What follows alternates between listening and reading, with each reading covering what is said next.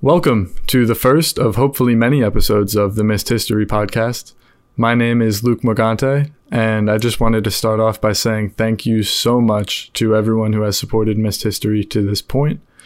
Uh, the goal from the beginning has been to provide free, educational, and entertaining historical content that presents all of world history with humans as the central, unifying focus instead of strictly national, regional, religious, or other limiting perspectives.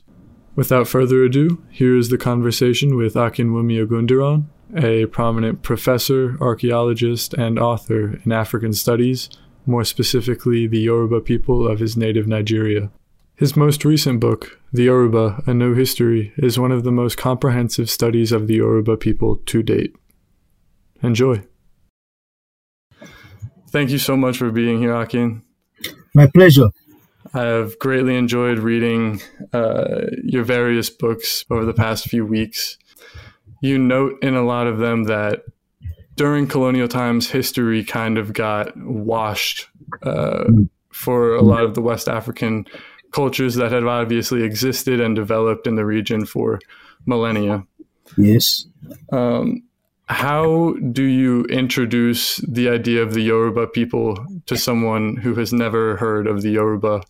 And how much does the Yoruba identity today relate to the Yoruba identity that you discuss through the book?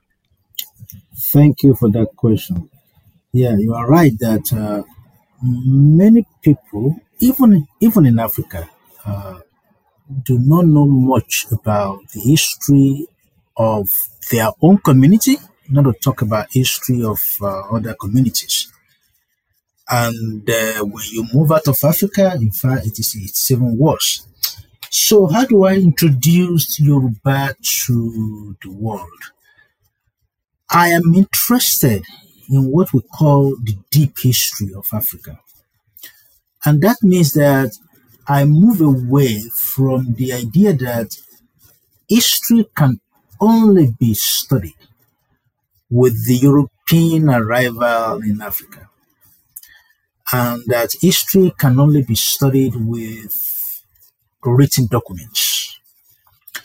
Many of us who study Africa, we have pushed uh, the boundaries, or we are still pushing the boundaries, to make the world realize that there are many ways, or there are many paths to understanding African history, uh, partly because many Africans in the past did not record their history in documents, but they recorded their history in pictures, in images, in artifacts, in oral traditions, in festivals. So I use those materials, those sources to study African history in, in general and Yoruba history in particular. Now, a part of that, I mean, an important part of my research methodology, of course, is archaeology as well. I use archaeological resources. So the Yoruba are people who currently live in present-day Nigeria, Benin Republic, and Togo. These countries are in West Africa. This is their original homeland. Uh, but they evolved as a language community, because when you're talking about of a culture, Yoruba is a culture, cultural group. When you talk about of, of, of a cultural group, the starting point is language. This is always the first thing that anchors a community's identity. Of course, the second thing are, you know, uh, festivals, rituals, religion, artifacts, objects. The language is the first thing. So the first way to understand the Yoruba is their language, is to ask the question, how old is this language and where did it develop? So Yoruba ancestral language developed around the present uh, region that we call the Niger Benue confluence in Nigeria. This is where the language community developed about three thousand B C. I mean, now, language is not static. Language changes over time. The Yoruba language that we speak today, which is a dialect continuum, is not exactly the same one they were speaking three thousand B C. so, but it, but it is the ancestral language which has evolved into the present. So by using historical linguistics, which is another dimension of my work, I was able to trace the Yoruba ancestry to the Niger Benue Conference of Nigeria to three thousand B C, when they were already practicing agriculture. And then I was able to, from that point onward, I was able to trace the history to about three hundred B C, which is the beginning point of my own book that you mentioned, The Yoruba: A New History. And that's, and then I was able to trace that history from three hundred B C to uh, mid-nineteenth century. So I will introduce the Yoruba as a, a people who evolved from the later Stone Age history of Africa, a people who gradually build their civilization, their culture, their political system, their economy, their society, uh, their religion over a long period of time. So that is the way I will introduce the Yoruba people. And you kind of define in the book, instead of calling the Yoruba or the Yoruba that the history is based around as an ethnicity, mm. foremostly, or a nation, you choose the term um, community of practice. Can yes. you kind of explain what that means and how that's different? Yes, yes. One of the issues that I wrestle with in my book was, to what extent should I use colonial categories to define a people who did not see themselves in the way colonial anthropology, colonial history invented Africa? See, Africa is more than a geographical expression. Africa is also an invention of the West through colonialism.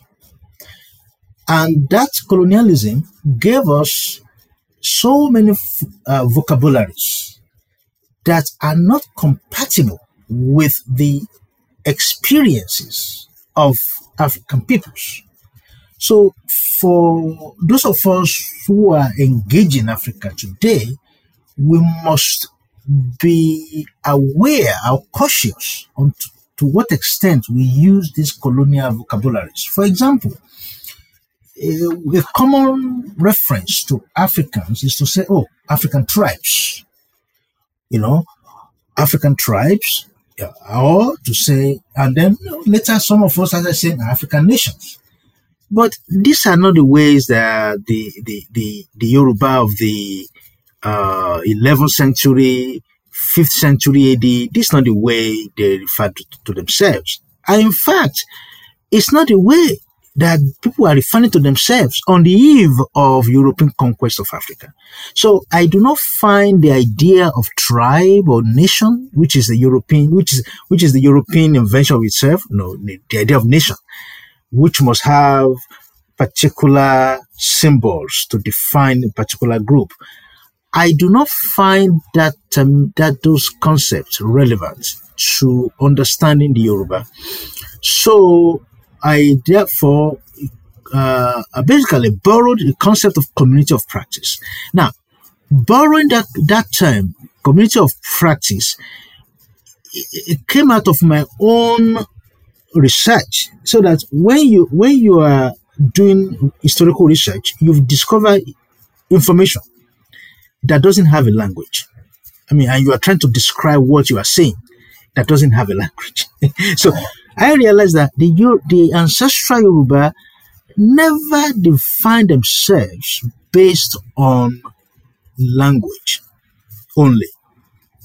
They never defined themselves as isolated group of people, as a unique set of people, which is what the idea of nation is supposed to be, right? A nation is supposed to be a banded space with a language, with a religion. Not to say the Yoruba did not have its own language, its own religion, but what I was trying to push is that anyone can become Yoruba.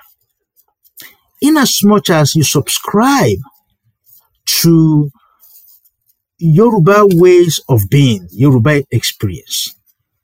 So, for example, we have their neighbors, such as the Edo-speaking people, the Nupe-speaking people, who eventually became Yoruba.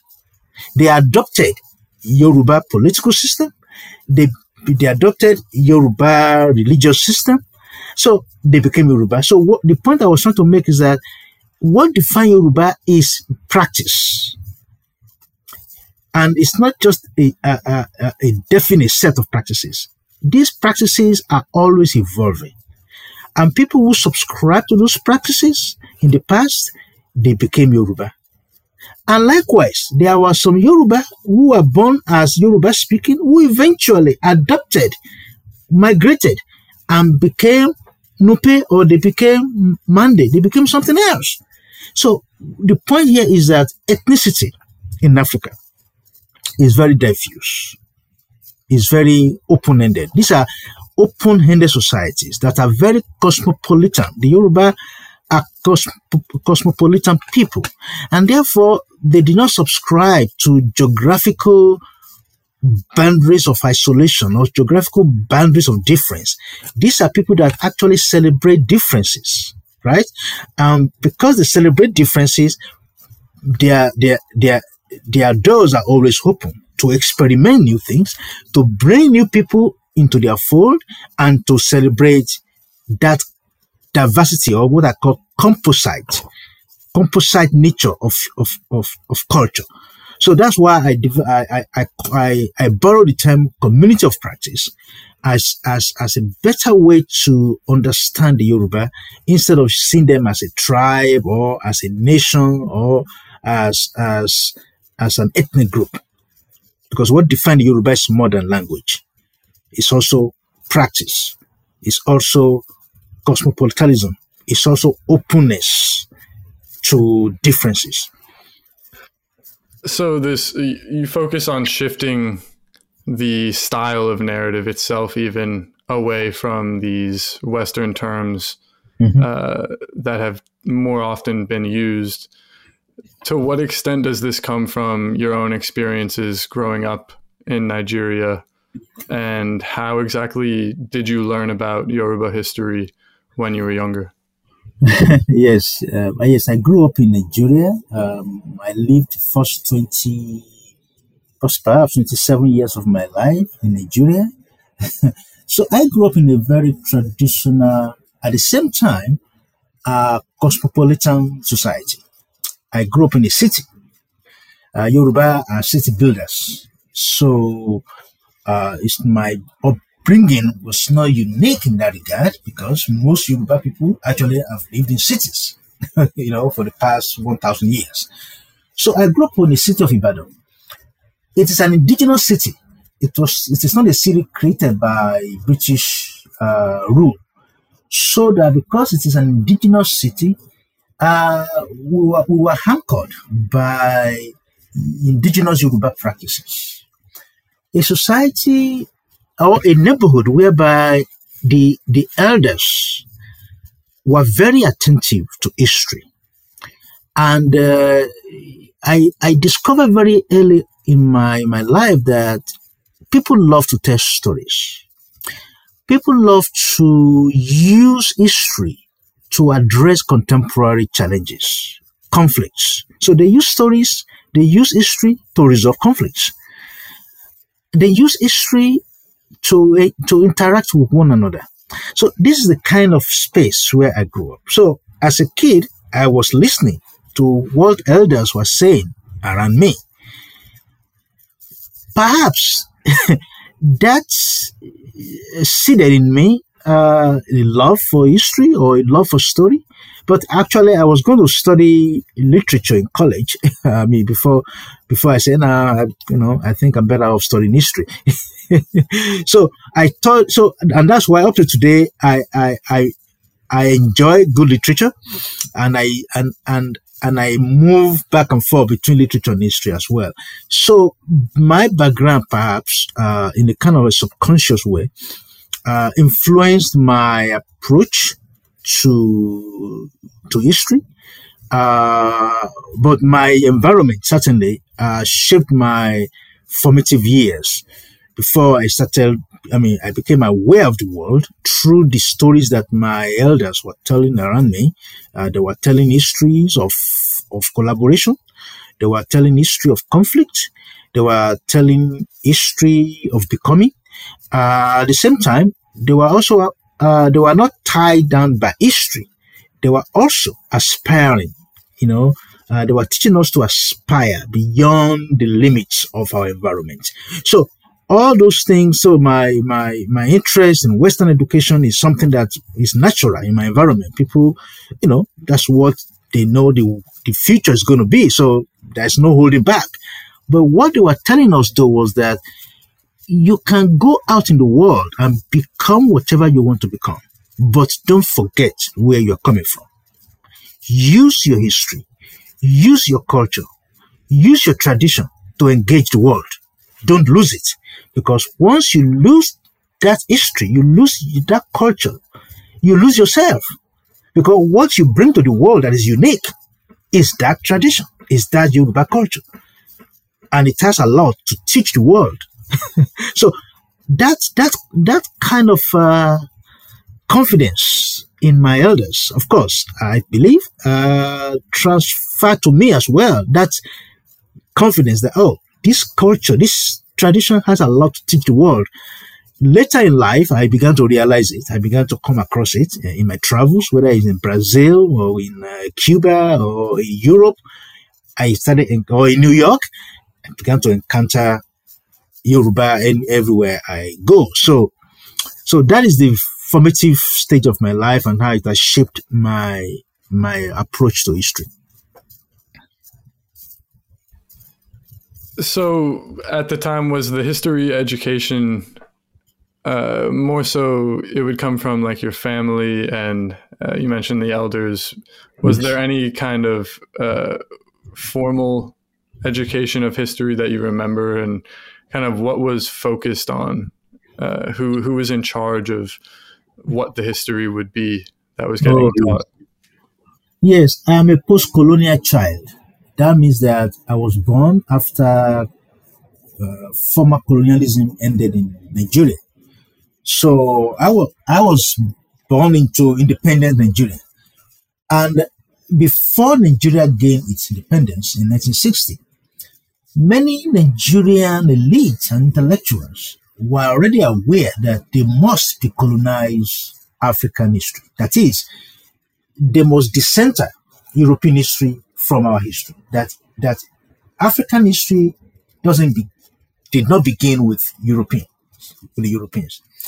So I was lucky in the sense that I was born into a society where people are, I mean, Nigerians were already re, restructuring the, the curriculum. They were already uh, moving the curriculum to become Africa-centered.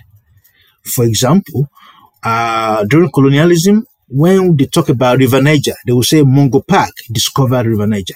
Now, Mungo Park was a British explorer who was taken to, Mungo, to, to, to River Niger by Africans. So my our teachers were saying, but you know, Africans were living in around River Niger for several millennia. How can we continue to say that Mungo Park discovered River Niger? He, he discovered it for his people, the British. He did not discover it for us. So I was lucky in the sense that by the time I was studying history in elementary school, our teachers were already pointing out these colonial narratives in our that, that still exist in some of our books, and they were already correcting it. So history was required in elementary school when I was there. Uh, it was required in high school as well. So I never had, but the kind of history that we were being taught was the history of Africa. history of West Africa, history of Nigeria. They were they were trying to to foster in us a sense of history that is nationalistic, that is Nigeria-centered, that will make us have pride in Nigeria as citizens of that country, that will make us have confidence and pride in Africa. So that is the kind of history that they were teaching us. But so in schools, our history lessons were mainly Nigerian, Yoruba, African history. Now, I, I had another advantage, and that was that my father was a school teacher. He passed away early this year. As a school teacher, he, he, he maintained a, a library at home filled with history books, including European history, filled with literature, you know. Um, so I was reading, I mean, I was voraciously reading history of Europe at home. I was voraciously reading uh, classics, I mean, especially British classics, you know, uh, Shakespeare at home, you know. Uh, so, so all of these, uh, I believe, uh, shaped my upbringing or my background in the sense that I can easily, but I realized that the history that I was being taught is not as rich as the history of the Greeks that I was reading. You know, I was, I, I was learning, I mean, mythologies from my elders, you know, myth, myth. I, I mean, I, I enjoy myth. I mean, I love myth. So I was learning mythologies from my elders. Uh, but the history I was learning in school about my people is very stale. You know, you know, it's not, it makes me, when I read European history, it makes me question some things that, you know, we are still being taught in school about African history. So I could already see that this is not as full, as complete as it could be. So maybe those kinds of early observations uh, shaped the, my trajectory as a student and today as a scholar as well about what I tried, the gaps I tried to fill. I don't want to say that I already had in mind that I would be writing a book like this when I was in in, the, in elementary school, no.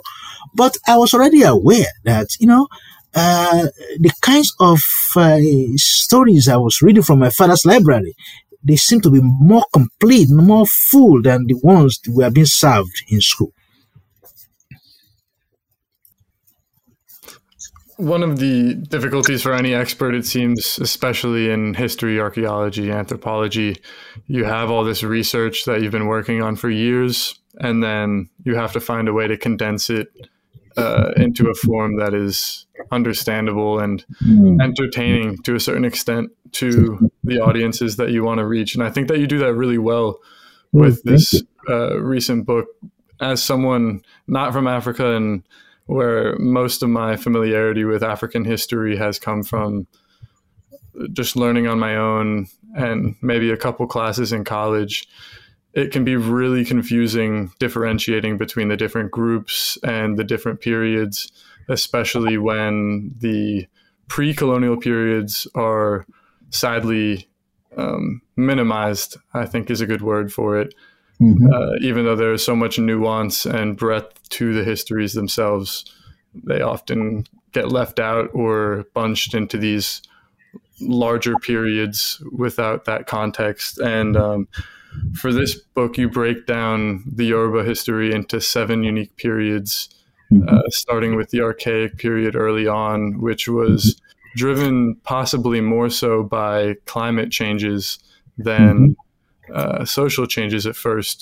Can you explain the origins of Yoruba history and what the archaic period represents? Thank you. Uh, yes. Uh, one of the The one question that uh, has actually driven my own scholarship for several years before this book is how to periodize Yoruba history. I, I observed very early in my career that the periodization scheme we use to study Africa, just as you said, minimizes the the the depth of African history. We we always say pre-colonial, colonial, and post-colonial. And the pre-colonial is supposed to be this vast time frame where nothing changed. Everything just remained the same until the Europeans arrived on the scene, and then things begin to change. Of course, I mean, uh, archaeologists and other scholars who are committed to African history, they, yeah, we, they've, they've, uh, they have uh, uh, demonstrated that that's not the case. But despite that, the tendency, even among scholars, is to try to pigeonhole African history within the temporal framework that has been established in other world areas, Europe or Asia. So, and even to use some of the terminologies and concepts. So what, what one thing I realized that history is local. History is regional. The Yoruba, I mean, I cannot engage Yoruba history in global history if all I do is pigeonhole Yoruba experience into the into other people's experience of time. So for many years, I've been working on developing a new periodization scheme that is consistent with the data sets that I have. So in this Uh, in this in this particular book, uh, stretching from three thousand B C to nineteenth century, I I define Yoruba history is it, I mean I, I divide it into seven periods. The first period, what I call the archaic period, uh, stretches you know from two thousand five hundred three thousand B C to three hundred B C. This was the period when uh, proto, a language that I call Proto-Yoruboid, which is the ancestral language of present-day Yoruba dialect continuum. That is when this language developed uh, around the Niger Benue Conference in present-day Nigeria. The archaic, sorry, Uh, it's not the archaic, it's, it's the pre-archaic period. um, the pre-archaic period uh, lasted from about three thousand B C to three hundred B C. And that is the time when Yoruba uh, ancestral language that we call Proto-Yoruboid evolved around the Niger Benue Conference. And then the archaic period uh, started around three hundred B C. Uh, I I chose that particular uh, time period because that was the beginning of a major climatic change in West and Central Africa, a climatic change that we call the Big Dry. You know, the Big Dry was a, was a period of intense drought Uh, that lasted through three hundred A D. So it was a six hundred year uh, period of intense drought, uh, very low precipitation, and that is that marked the the, the beginning of Yoruba or Yoruboid great migrations from their ancestral home. It was also the period when Yoruba languages began to split, you know, into into the dialects that we call them today, and even some sister languages begin to split from the Yoruba line. So we have the Proto-Igala language, the Proto-Ishakiri language, and of course, Proto-Yoruba languages. So this was a period of instability, a period of um, you know, uh, uh, overlapping migrations. Uh, it was also a period that we associate with the, with the early Iron Age, when the later Stone Age Yoruba people began to adopt metallurgy. So this, this archaic period, uh, I, uh, we should see it as a period of instability, but also a period of innovations, what I was trying to address in this particular, uh, in, in talking about this period, is that climate change has always been a, an event of instability, but it doesn't mean that it will lead to collapse of civilization, that civilizations can become innovative and uh, become ex experimental. And what will come out of that instability can be something that is even better than what transpired before it. So I see the, the archaic period I, that was associated with the climate change. I see it as a period of instability, but that instability also created innovations. It's like the Yoruba world was jolted into a new consciousness. And from that point onward, uh, things began to move in a, in, in a direction that uh, eventually culminated in what I call the early formative period, which lasted from two hundred fifty to seven hundred fifty A D. Now, that was a period when precipitation improved. Uh, there was rapid population growth. There was uh, expansion of formalized political institutions uh, headed by a, a, a, a professional leaders that we call priest chieftains. So this, this was a period of uh, political innovations uh, in the early formative period.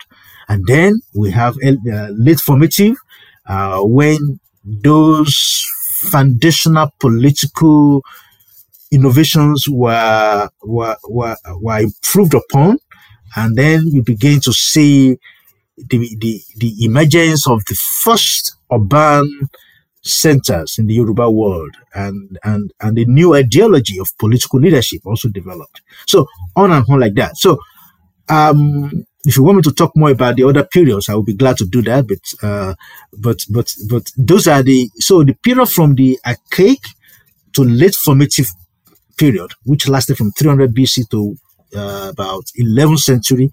These were the foundational periods in Yoruba history that then culminated in what I call the classical period in Yoruba history, uh, when the Yoruba culture, as we know it, uh, fully matured, uh, I mean, with very intense regional interactions, regional trade, uh, innovations in technology, such as glass making, uh, when political institutions fully developed to what we see today into uh, divine kingship, uh, when urbanism became the primary uh, force of Yoruba civilization. Uh, as, as, so the Yoruba became urban people, uh, city-state people during this classical time. So this, this, this, this is when the Yoruba community of practice matured and became conscious of itself as a community. uh, uh, uh, uh, although people were divided, I mean, were, were, were living under different political organi- I mean, authorities, they subscribed to the same political institution. They subscribed to the same uh, modalities of of living, uh, which means that they were, you know, they were the, the ultimate aspiration was to build a city, it was to build a town, uh, it was to have economic specialization.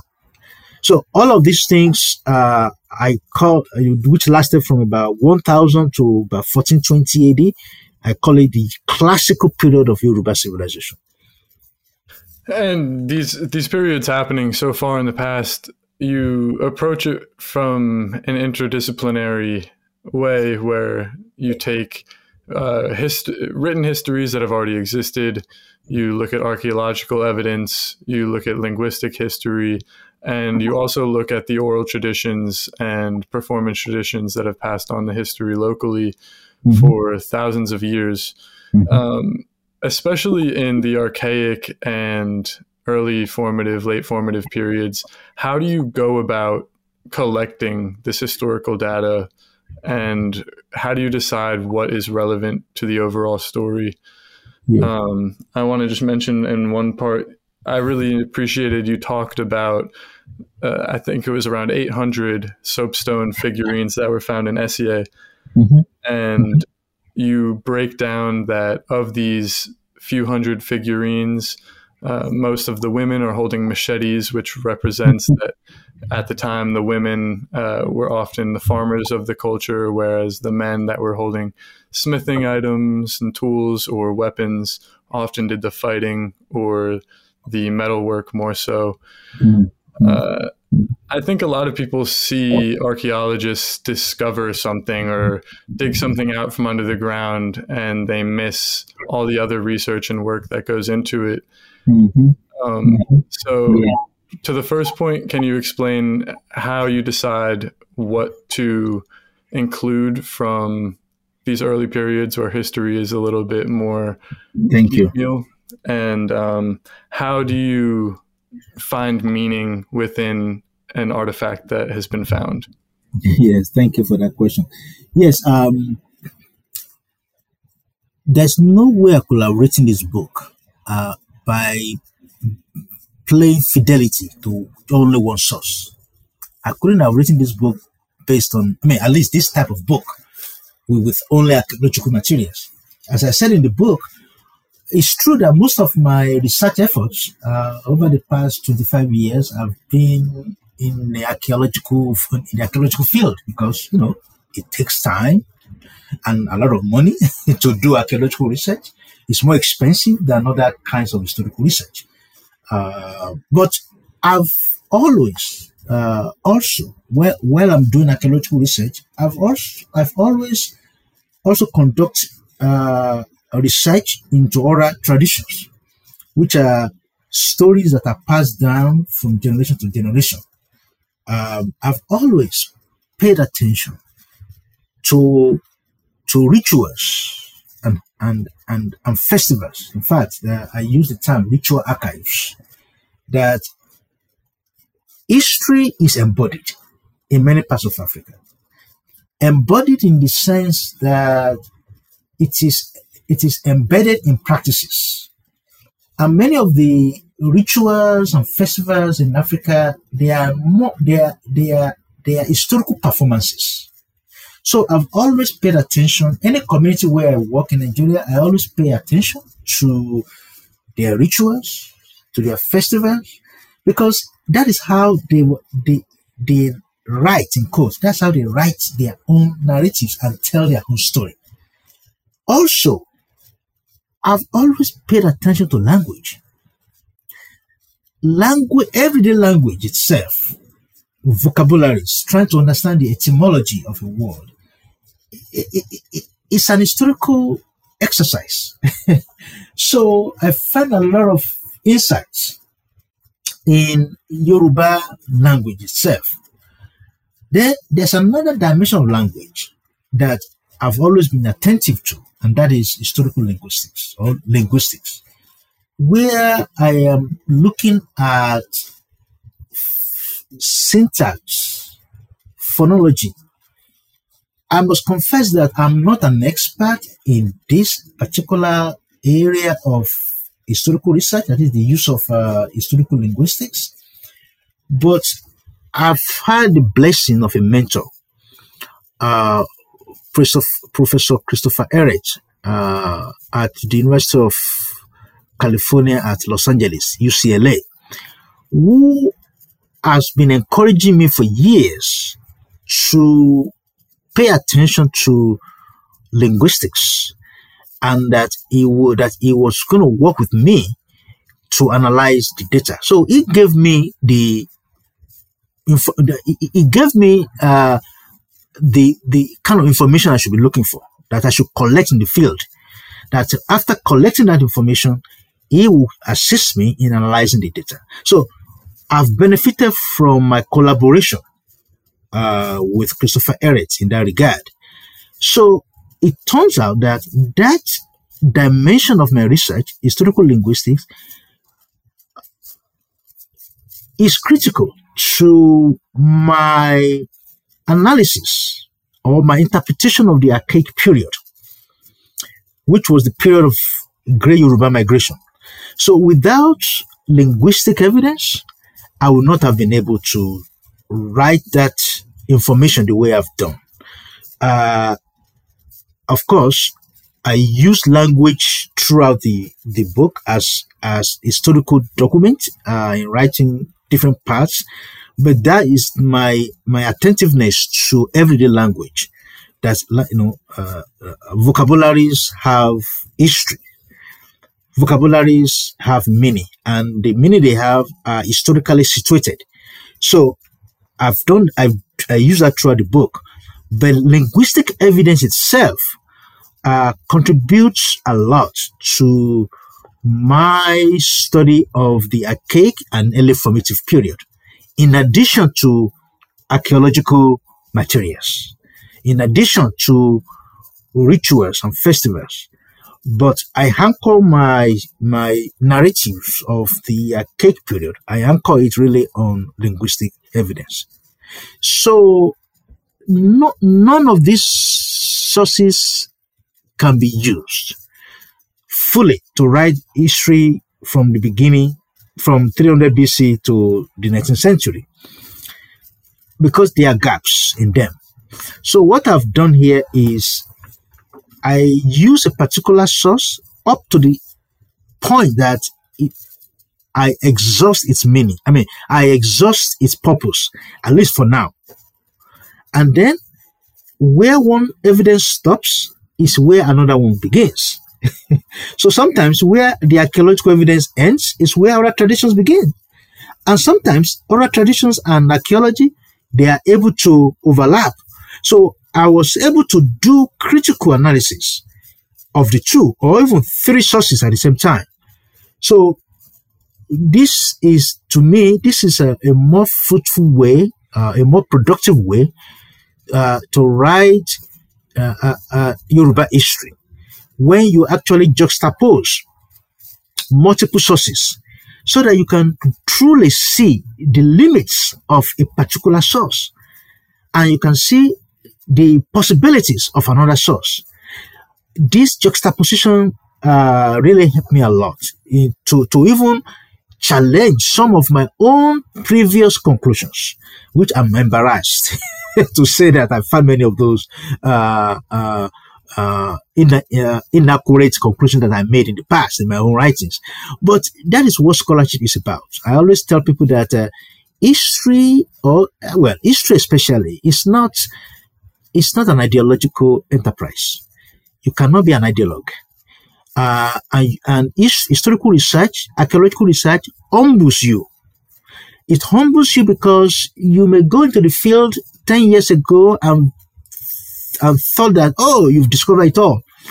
And then you go back to do more research and realize that what you thought you discovered and that is the only information available is now being turned over by new source of evidence. As a scholar, we have to be open to revise what we thought we knew. We have to be willing to revise that. And I did a lot of that in this book, that I revised some of my own previous conclusions. I revised some of the things that other scholars believed they have resolved.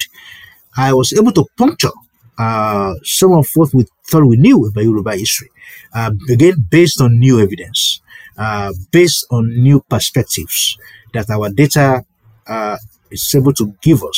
So this book is, I will not call it the final, the final book on Yoruba history, in as much as many of us are still doing research. Uh, we will continue to revise what we know. And this book, in fact, I, will, I always joke that what I've seen in the last two years, I wish I've, I've seen those things in my own research, because in the last two years, I've come across information that maybe in the next five years, I will use to revise what I've written in this book. So since since two years ago that I published this book, I've come across new new information. I mean, that will help me revise, not totally change the book, but it will allow me to revise some things that I I did not really get right in this book. And that is what scholarship is about. Is that, is that you know, for those of us who are field archaeologists, who are archival uh, historians, who are not armchair historians, you will continue to come up with new information, new data that help us fine-tune, revise what uh, we thought are settled questions in the past.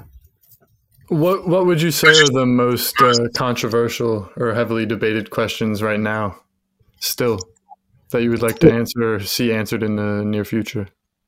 Oh well, uh, it's not so much that uh, well there was there's there's still, I would say there's still debates about when the Yoruba left their ancestral home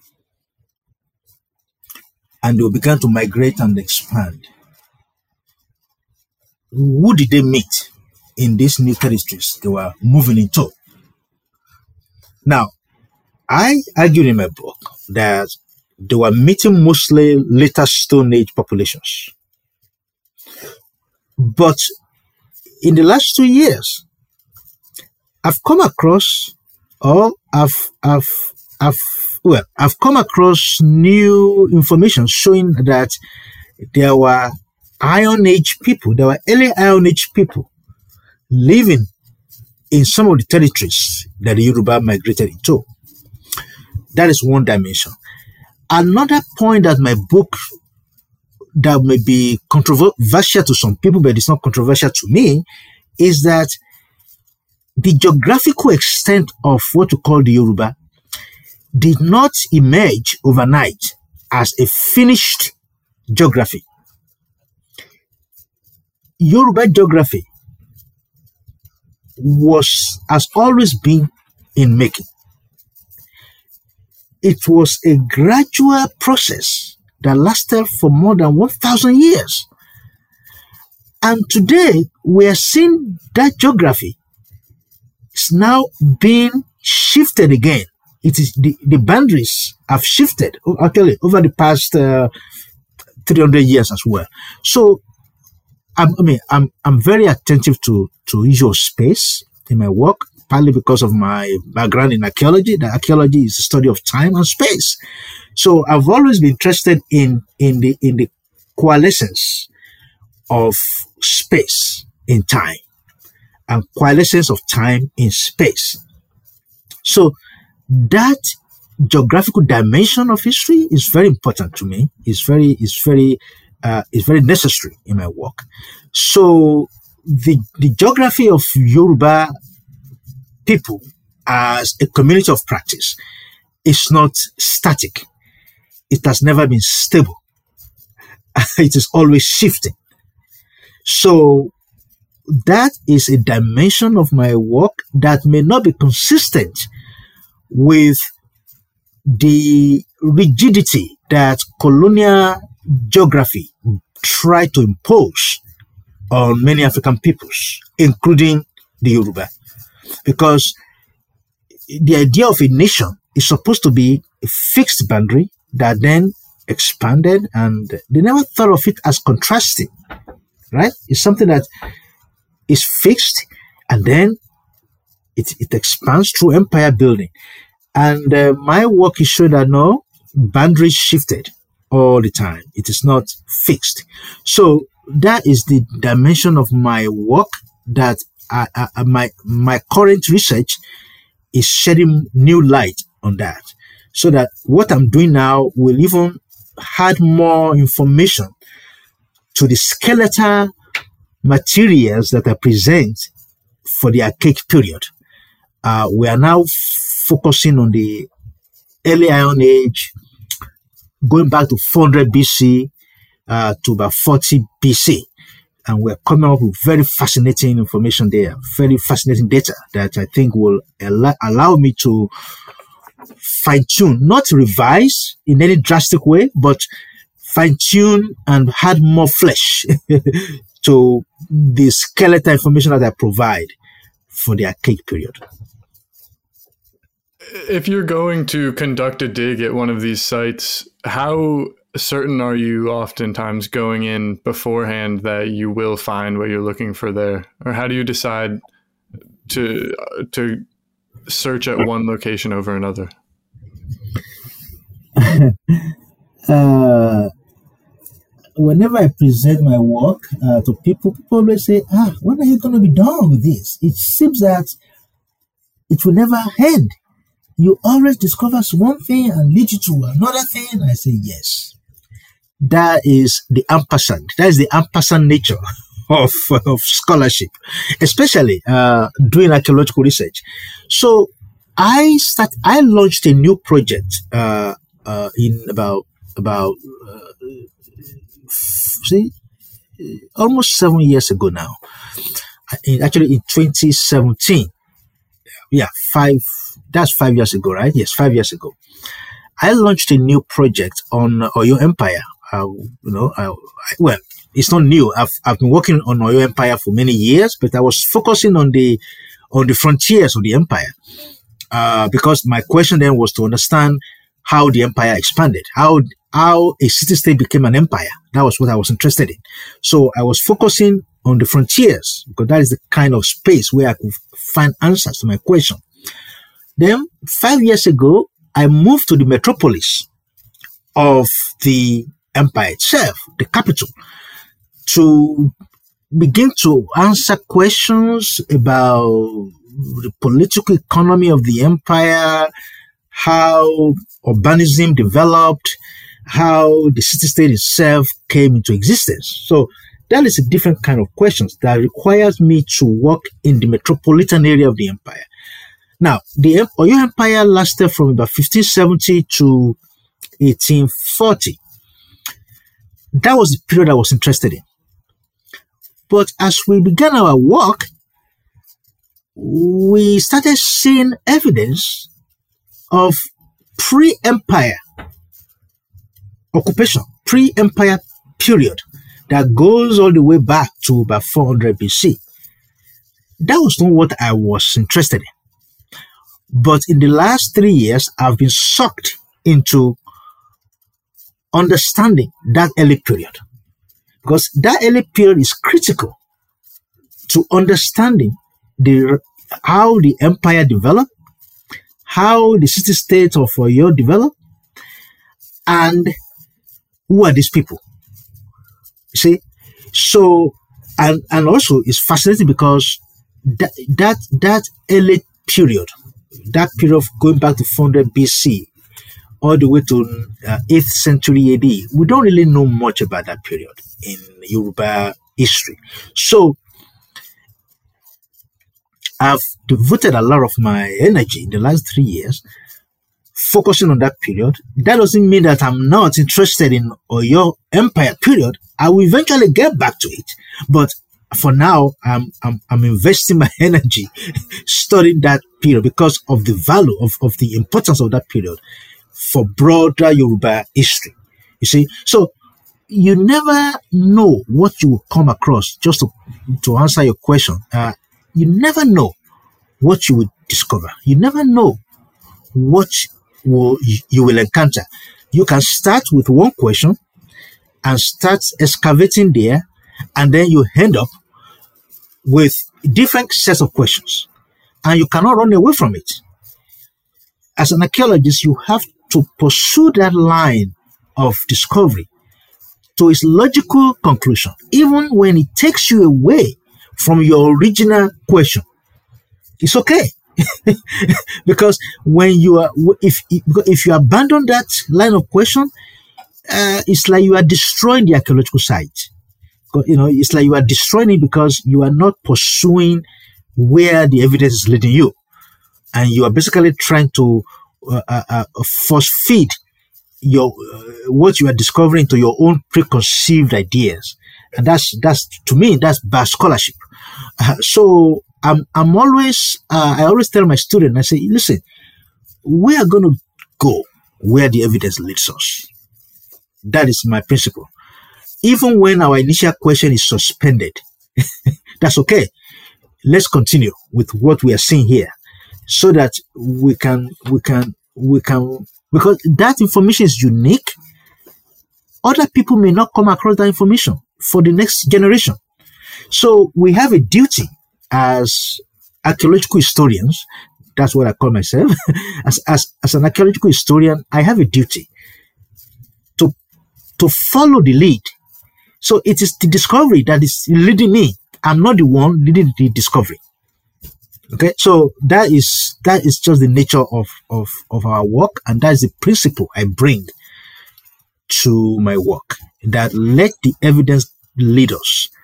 We shouldn't be cutting short what we are discovering and say, oh, I'm not interested in that, let me just do something else. No, that is like you are destroying archaeological sites, because each site you, you, you excavate uh, uh, gives you very unique set of information, uh, unique set of answers that maybe you don't, you do not even have the question yet, and you are getting the answer. Then you have to then come up with questions that will allow you to fully understand and appreciate the answers that you are getting. It, ma- it makes a lot of sense too, with how you use the term uh, community of practice. It's even though the Yoruba and the Yoruboid peoples of the archaic period were clearly very removed from even the Yoruba of the classical period, there were a lot of traditions that you could see were originating earlier on and then continued to be passed down, like the house system, mm-hmm. uh, which started with the uh, matrilocal uh, mm-hmm. family system, and then that gradually blossomed into the mega houses, Uh, mm-hmm. which were just uh, larger confederations or communities that erupted, and even the um, the sp- more so the spiritual thinking behind the Orisha and the connection to ancestors. Mm-hmm. Um, there's a lot of overlap, and understanding the earlier parts really helped me to understand what came later. What would you? I know we're running a bit late, so if you need to go, just let me know. But um, what would you say are the major traditions or practices that have carried on through Yoruba communities since the beginning? What do you think are the most fundamental aspects? I think the most fundamental aspect is Ile. Ile is, is on one hand, a kinship network, uh, whereby people who live in this uh, familial community, they see themselves as belonging to the same ancestors, that they derive from the same ancestors. But the composition of Ile is not uh, based on blood kinship. It is an agglomeration of people, and they use fictive kinship and make it as if it is a blood relationship. Now, people of, that live that live in uh, Ile, that is, that live in the in the house a, a house society, they they have many things in common, including landed property, including Uh, uh, knowledge systems. It could be craft knowledge. It could be spiritual knowledge. They have, they subscribe to the same ancestor, even when they did not all come together at the same time. So Ile is a compositional. We should look at Ile as a compositional kinship group. But the kinship is not a product of blood relationship only. Some members are related by blood. Some are related by, some members are related by migration into, into, into, into that household or house or that Ile. Some are related by patronage and clientele relationship. Some are related by marriage. So Ile is compositional, and there are many pathways to recruiting members into an Ile. But all of them, irrespective of their background, despite their diverse backgrounds, they subscribe, eventually subscribe to the same spiritual identity. They subscribe to the same ancestral heritage. They even adopt uh, the same uh, the same religion. They they they held landed properties in common as a way of safeguarding the interest of each member. So in Yoruba world, every child, every citizen has the right to land. You cannot be denied that.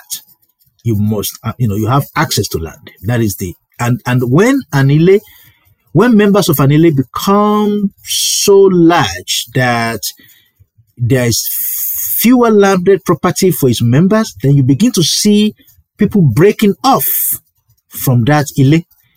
Also, political titles also reside within the Ile.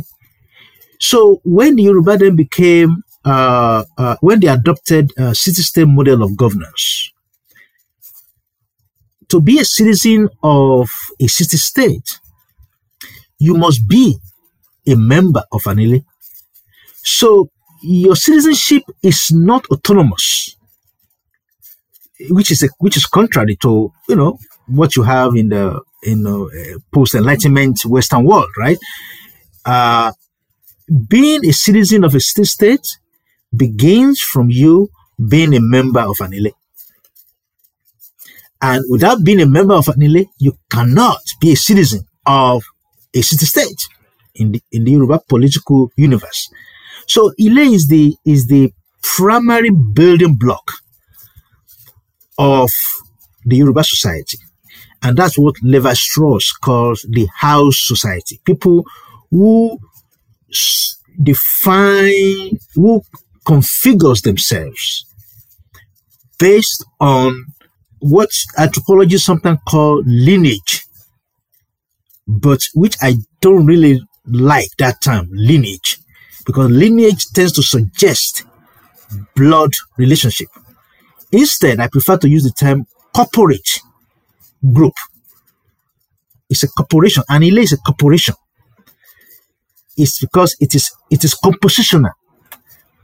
People can break out of it, and people can be included in it. There are many pathways to becoming a member of an Ile. So, families unit. I mean, family units are the compositional units of an Ile. So, so this this this Ile is is, is something that has been there, uh, I would argue, uh, since the archaic period, and then it becomes elaborated over time to the point that it became mega. I call it mega house, and then eventually evolved into what we call the city state. So this is the this is the and then another dimension of uh, Yoruba, at least that has been that has been there for the past one thousand year plus, is the institution of uh, kingship, divine kingship, uh, what the Yoruba call Oba. That that is an elaboration of of a, a political leadership that is much older. So in my book, I talk about Oba as originally, it just means a leader. That's what it meant, you know, in, especially in the formative periods. It just meant a leader. A leader who has authority to manage the affairs of his people. And you know, they are mostly, they are mostly men. Of course, there are also female Oba as well. In the classical period, or actually in the late formative period, that political leadership became more professional. It becomes it becomes uh, uh, more standardized, and by the time we enter uh, the classical period, it became a divine authority. that those who are Yoruba now assume, I mean, the people see them and they see themselves as divine beings. The difference between the Oba of the early formative period and the classical period is that in the early formative period, individuals who are called Oba, they did not have, they were spiritual entity, but they did not have divine status. But when we get to the classical period, an Oba now became a divine status. That is, it became the same as the deities. It became the representative of the deity on earth. But that that that that innovation in political authority also came out of a Yoruba uh, epistemology, or let me say a Yoruba ontology as well, which is that the ultimate, the Yoruba see themselves as, when a child is born, up to today, in Yoruba religion, that child is a, is a manifestation of the supreme being on earth. A child is a manifestation of the supreme being. And the ultimate goal of that individual is to return to that state of divinity when they physically die. That is the, that, so the purpose of existence in this earthly form is to eventually become a divinity. Now, in the in the towards the end of the late formative period, those leaders who are called Oba, they began to claim that they have attained divinity while they are still alive. Just for, for context for listeners, the this is around seven fifty C E? Yes, between okay. seven fifty C E to nine hundred C E. Some individuals who, be, who are the who are Oba, who are the leaders of their community, they began to claim that they have attained that that they've attained immortality while they are still alive. This was a revolutionary change in Yoruba political system, because an individual was not supposed to attain immortality when they are still alive. It's only when they physically die that they are supposed to attain that immortality. And you attain that Im- immortality only when your ancestors, sorry, only when your descendants create altars and worship you after death. That means that you are still existing in their life. That is when you attain immortality. But these, some of these Oba began to claim that they've attained immortality while they are still alive. That is how divine kingship began among the Yoruba. And it is still there today that a king among the Yoruba, an Oba, is a divine being. He has died when he's still alive and resurrected and become a divine being. So only, only, only royal personalities can claim divinity, because by claiming divinity, they have become Orisha, they've become deities. Today, a lot of Yoruba are either Christian or Muslim as well. One thing that I read a lot was that religion and spiritual practices from pre-colonial times are very much still present in Yoruba society today, even though those other religions have been either adopted or, depending on your perspective, uh, imposed on the Yoruba. What role do, like you, you say that there are still these uh, divine kings that claim that divine virtue. To what extent is that something believed or practiced by Yoruba today, and to what extent is it simply a continuation of the culture and people choosing to embrace the tradition? Uh, Yoruba religion has not died out. Although people have embraced uh, Christianity, they've, they've uh, embraced Islam. I mean, most Yoruba today will claim they are Christian or Muslim. No doubt about that. However, Uh, indigenous Yoruba religion is still alive. Um, those people that claim, claim to be Christian or Muslim, many of them continue to practice or worship those foreign religions as well. And there are many of them who are, who are still very faithful to Yoruba religion. In fact, I will argue that indigenous Yoruba religion is currently going through revival, you know, resuscitation and renaissance. You know, it's, people are beginning to turn, those who have strayed away from it, some of them are returning to it because uh, they see value in it, or some people simply don't see any contradiction in worshipping the religion of their fathers and their mothers, and also, uh, you know, going to church or going to mosque. They don't see contradiction in that.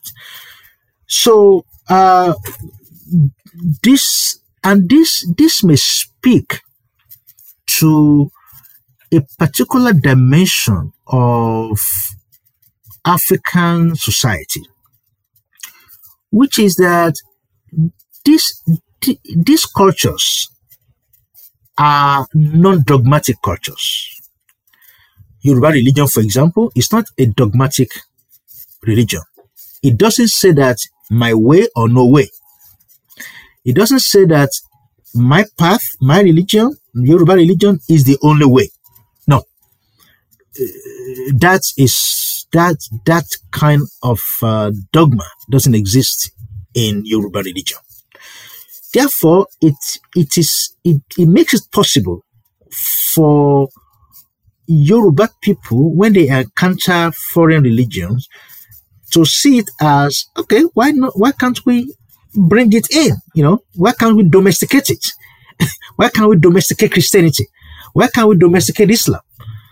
So that was the way the first generation of the Yoruba, that's the way they encounter these religions. However, they soon realized that these are religions that are jealous of other religions. They are religions that are dogmatic, that believe that this is the way and the only way. Well, by the time they discover that, uh, maybe it was already too late. So, but people are, are, are, are Yoruba religion is not it's not dogmatic, and it's it's it's an open open to experimentation, is open to new ideas, uh, but with these two foreign religions, uh, claiming that they are the only way, what has happened is that there's a backlash going on now, in the sense that Yoruba religion now, many practitioners are also now trying to mimic the puritanism of Islam, the puritanism of Christianity, by claiming that Yoruba religion must be worshipped in a particular ways, you know, uh, and, and that it has to be faithful to Yoruba epistemology. You know, so so uh, Yoruba religion is still evolving in the world, uh, but we have to. I have to say that the ability of Yoruba religion to thrive in the twentieth and twenty-first century uh, was because it was open and strategic in opening, in opening itself up to innovations or new things happening around it.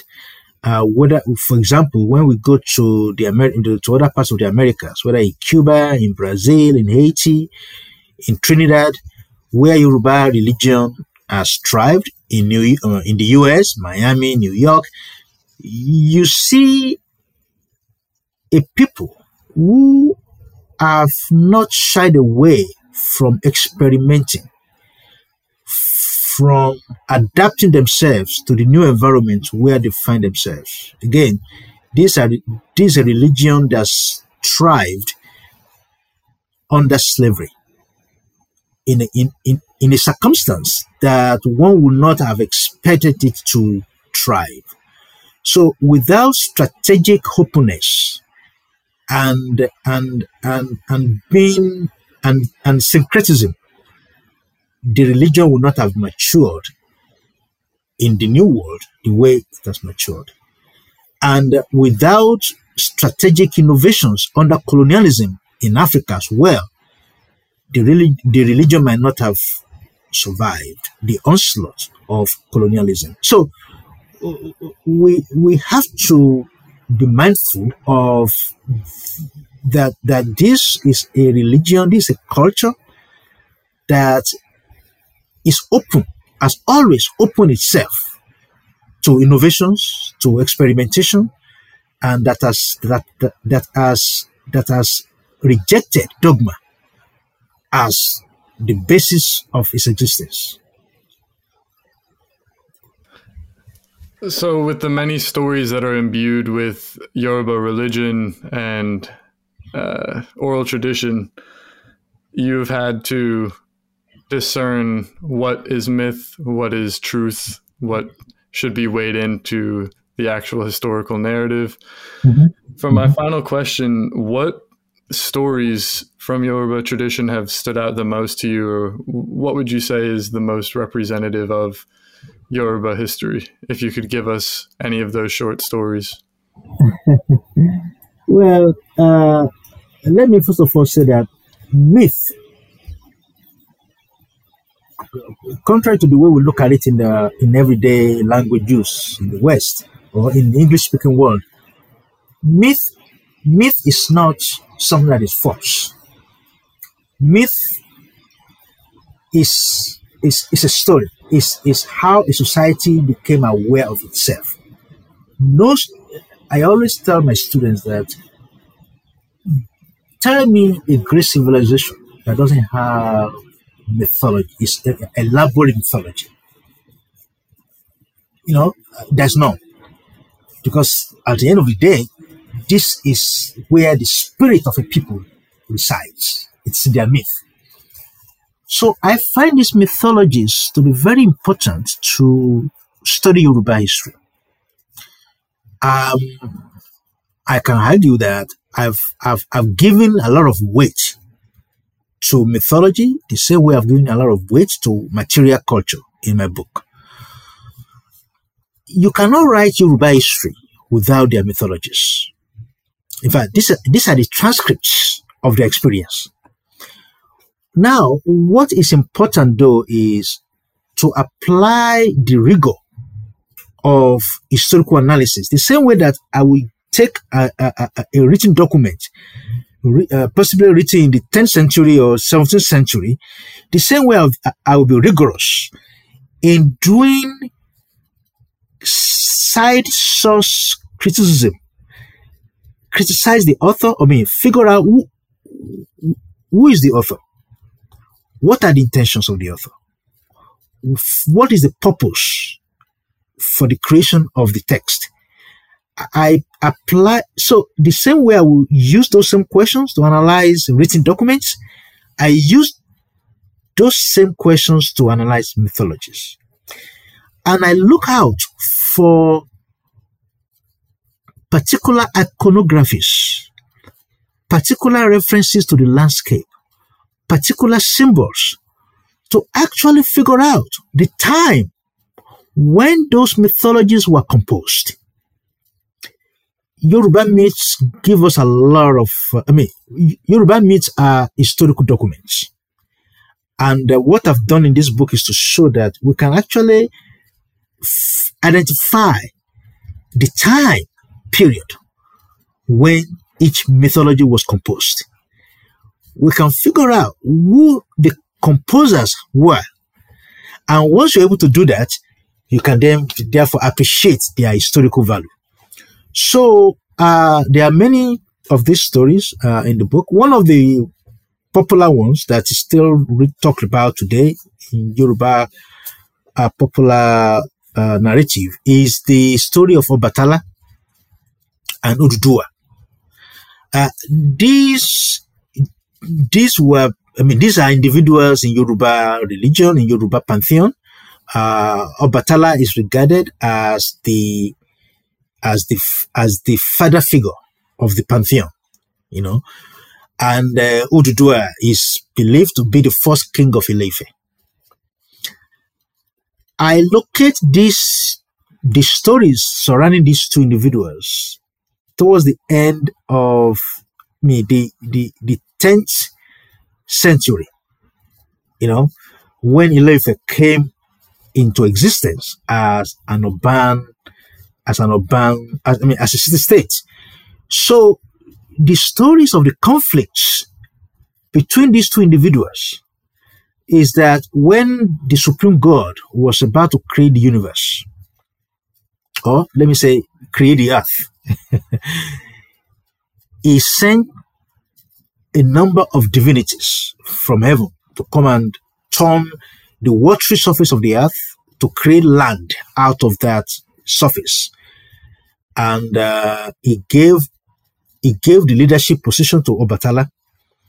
He gave him a five-toed chicken, a sack of a sack of sand, and a palm nut. That when they descend on the, onto onto the onto the earth, Obatala should spread that just a small piece of uh, sand on the on the surface of the ocean, and drop The, the five-toed chicken on top of that sand, and anywhere the sand touches, as the as the chicken was spreading the sand, that that water surface will become solid, it will become land. Now, as this process was going on, uh, they were planting palm nuts, and palm nut was growing, becoming a palm tree, and they were able to make palm wine from the palm tree. Along the way, uh, Obatala began to indulge too much in drinking palm wine, and then he became drunk, and therefore unable to provide the leadership that was expected of him. In his in his moment of uh, being incapacitated by, you know, imbibing too much uh, alcohol, I mean, imbibing too much palm wine, Oduduwa took over the leadership role. And by the time Obatala woke up from his slumber, Oduduwa had completed the task. He had created the city of Ile-Ife, and he had become the king of Ile-Ife. So in that process, Obatala, Obatala lost political leadership, but he became sober and, uh, and uh, vowed that he would never drink palm wine again. And based on that, Oduduwa realized that he cannot govern this new city-state without the spiritual power that Obatala still had. So the two of them were able to work out their differences. Oduduwa retained the political leadership, and Obatala retained the spiritual. He lost political leadership, but he retained the spiritual leadership. And it is the collaboration between the two of them that made Ile-Ife to prosper as a city-state.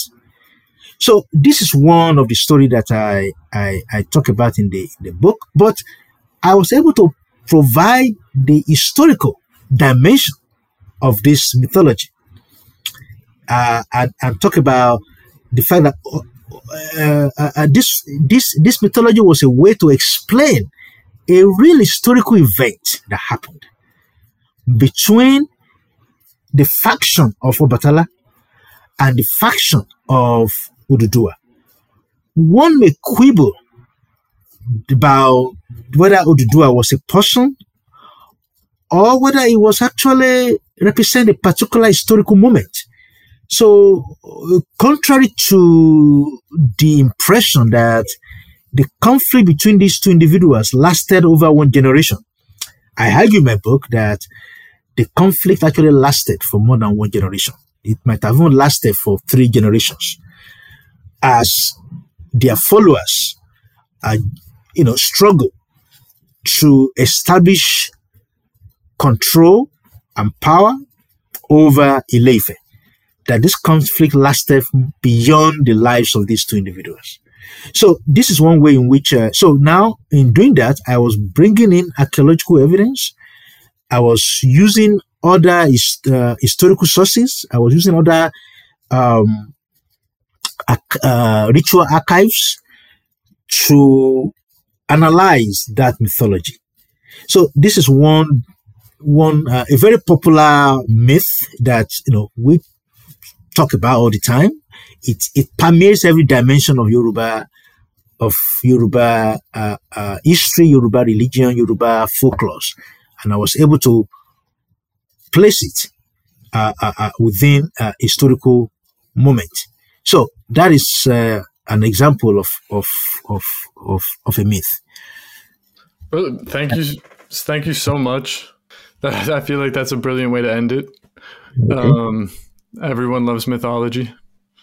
Especially when it has real consequences. Yes. Uh, the uh, one of the cooler archaeological sites you mentioned was the inner wall around the Ife Bowl, which mm-hmm. uh, this story takes place in, and uh, it's it's always interesting to hear the myth first and then realize, oh, there's actual leftover uh, artifacts and evidence of it actually happening. Yes. So thank you so much for doing this. I really appreciate it. I think I, that uh, not just Yoruba history, but all of West African history is something that people around the world are really interested in, especially because it's um, it picks at the curiosity because it's so little understood. Mm. Uh, I want to g- give a shout out before we go really quick to Deborah Cohen as well for uh, connecting us for this conversation. And uh, my my good friend and former roommate, F A Osajo Barre, is Edo, and he told oh. me you would get mad at me if I did not ask you when was the last time that you had suya.